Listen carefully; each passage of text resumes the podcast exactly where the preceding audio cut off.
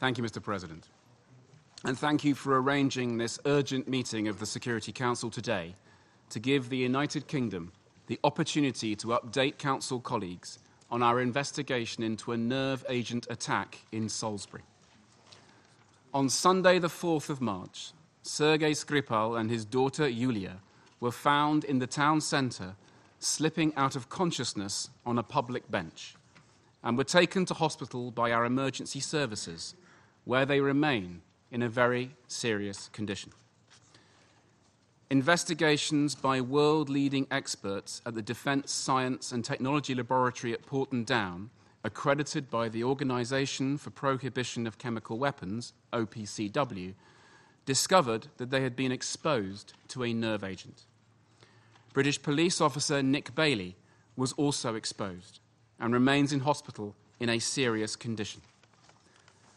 Hundreds of British citizens have been potentially exposed to this nerve agent in what was an indiscriminate and reckless act against the United Kingdom. We have deployed our military to secure and decontaminate numerous sites. The police continue an exhaustive, wide scale investigation. Through those investigations, we have concluded that Mr. Skripal and his daughter were poisoned with a Novichok, a military grade nerve agent of a type developed by Russia. It is not a weapon which can be manufactured by non state actors. It is so dangerous that it requires the highest grade state laboratories and expertise. Based on the knowledge that Russia has previously produced this agent, and combined with Russia's record of conducting state sponsored assassinations, including against former intelligence officers whom they regard as legitimate targets, the UK government concluded that it was highly likely that Russia was responsible for this reckless act. We saw only two plausible explanations. Either this was a direct attack by Russia on my country, or Russia had lost control of a military grade nerve agent which they had developed. We requested the Russian government to provide an explanation by the end of Tuesday, the 13th of March, on how this Russian produced nerve agent could have been deployed in Salisbury. They provided no credible explanation which could suggest they lost control of their nerve agent. Mr. President, we therefore have no alternative but to conclude that the Russian state was responsible for the attempted murder of Mr. Skripal and his daughter and police officer Nick Bailey, and for threatening the lives of other British citizens in Salisbury. Mr. President, this was no common crime. It was an unlawful use of force, a violation of Article 2 of the United Nations Charter, the basis of the international legal order.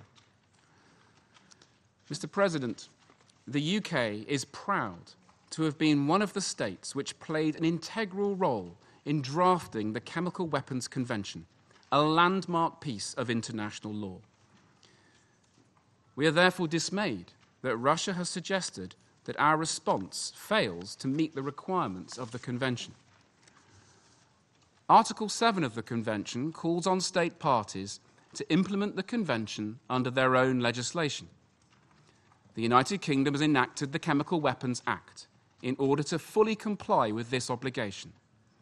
That legislation, together with relevant criminal law, is now guiding our investigation into this incident, as the Convention was designed.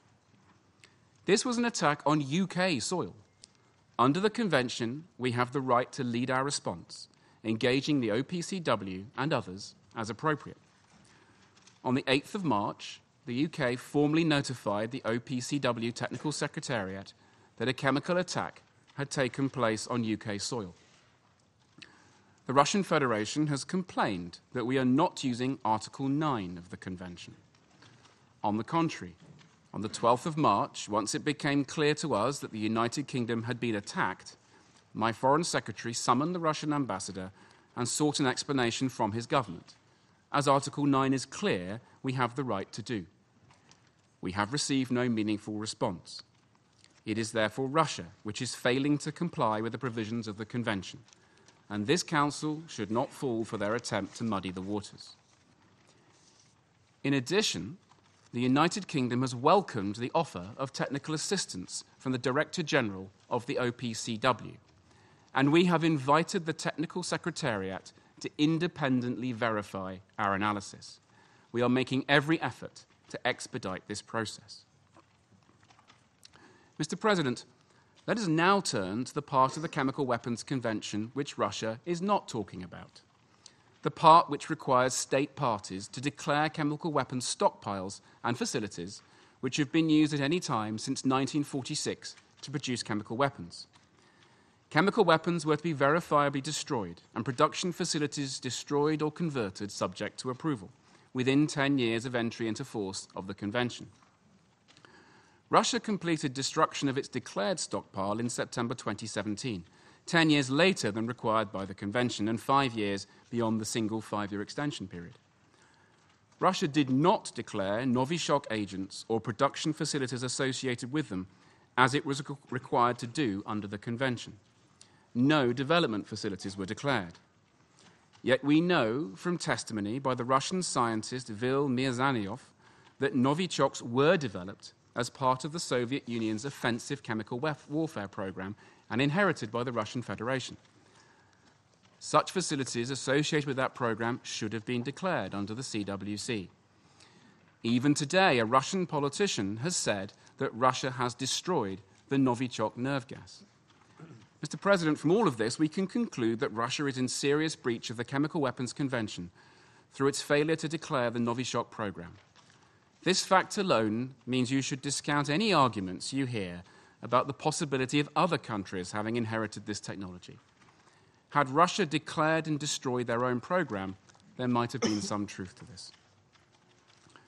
Mr. President, on the 4th of March, a weapon so horrific that it is banned from use in war was used in a peaceful city in my country.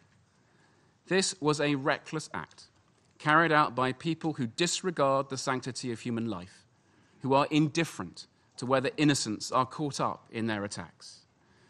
They either did not care that the weapon used would be traced back to them, or mistakenly believed that they could cover their traces.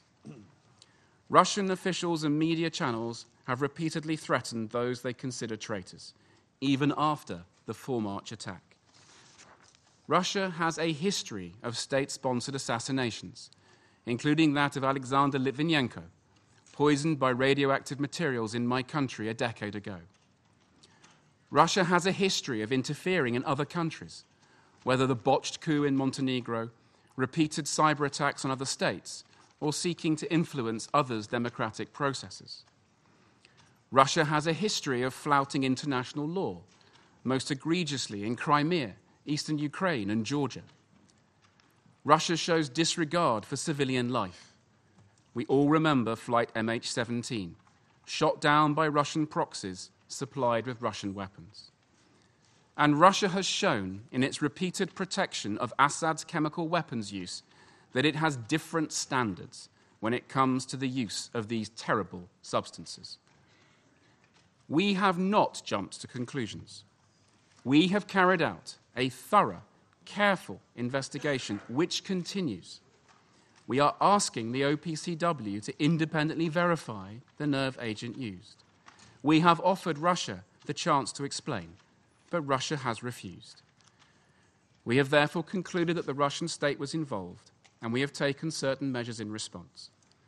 In taking these measures, we have been clear that we have no disagreement with the people of Russia who have been responsible for so many great achievements throughout history.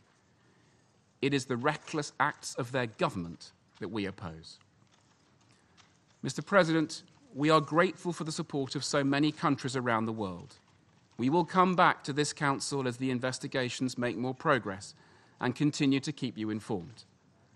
We have already heard the attacks and threats that Russia has made over the past few days. We know that there will be more to come. This is how Russia has acted in every other case where it has been caught flouting international law denial, distraction, and threats. It is what Russia does. But we will not let such threats deter us. We will not weaken our resolve. We will stand firm, confident in our democracy, our rule of law, and the freedom of our people. We will stand by the values which are shared by the overwhelming majority of those in this Council, in this United Nations. And we ask you today to stand by us. Thank you, Mr. President.